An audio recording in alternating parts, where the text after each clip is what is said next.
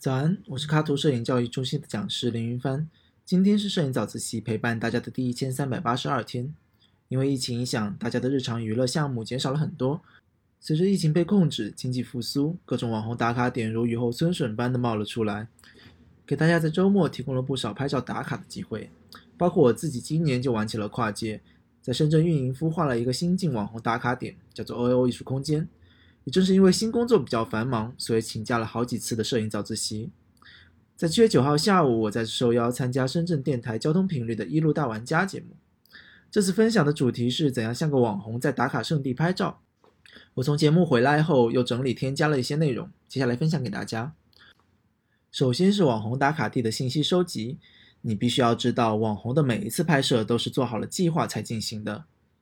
现在最方便收集信息的肯定是小红书这个 APP 了。比如我在深圳，只需要搜索“深圳打卡地”，就会跳出深圳的热门拍照打卡地，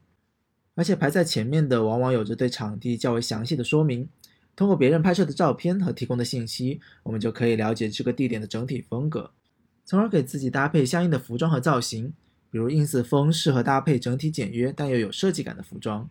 欧美风就比较适合鲜艳夸张的穿搭。复古风当然最适合穿古着了。我们可以变身成与日常工作完全不同的模样，这是网红拍照的第一个要点。做好了拍摄的前期准备，我们来小小揭秘一下网红的拍照小心机。我们先以手机摄影举例，现在蹲下来采用低视角仰拍，显得腿长脸小，应该是家喻户晓的拍摄技巧了吧？但是网红没说出来的秘密是，在这么拍的时候，我们要尽量避免低头直视镜头，因为低头直视镜头就很容易挤出双下巴。那更好的做法是稍微把头转向一侧，这样既能凸显出下巴和脸颊的轮廓，还能增添一些高冷范儿。同时，我们要在头顶上方留出一定的画面空间，因为手机镜头普遍偏广角的属性会使得画面的上下边缘有一定程度的拉长变形。我们正是利用这个特点，让脚靠近画面的下边缘，将腿拉长；而在头顶上方留出空间，则是为了避免脸部也被拉长变形。偏广角镜头的另一个特点，当然就是取景视角广了。而网红打卡地通常人都不会少，那我们用手机拍摄的时候，就难免会拍到一些路人。传统的处理方法可能就是直接打码或者贴图，但是这么做会影响画面的整体观感。你必须要知道的是，网红都是 P 图高手。这里说的可不只是瘦脸瘦身，而是利用三脚架固定手机，间隔拍摄多张照片，然后利用图层蒙版把画面里的路人去除。现在很多手机 APP 就可以完成这样的操作了，不信你可以看看评论区里的留言。同理反向操作一下，我们就可以让自己同时出现在画面的不同位置，完成影分身术。随着手机摄影的发展，手机背后的镜头越来越多，还有各种人像拍摄模式，其实主要目的就是为了增强画面的虚化效果。但真要追求虚化效果，还是得看相机的。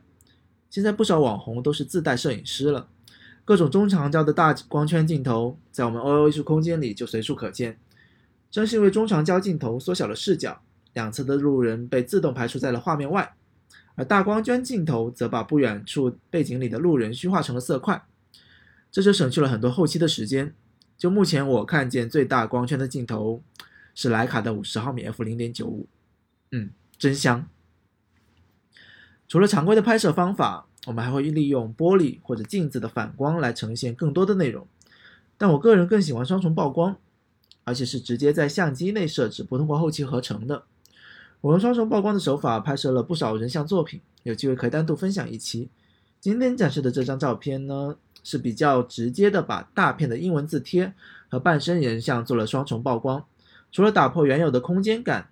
还有一点像是时尚杂志的封面排版。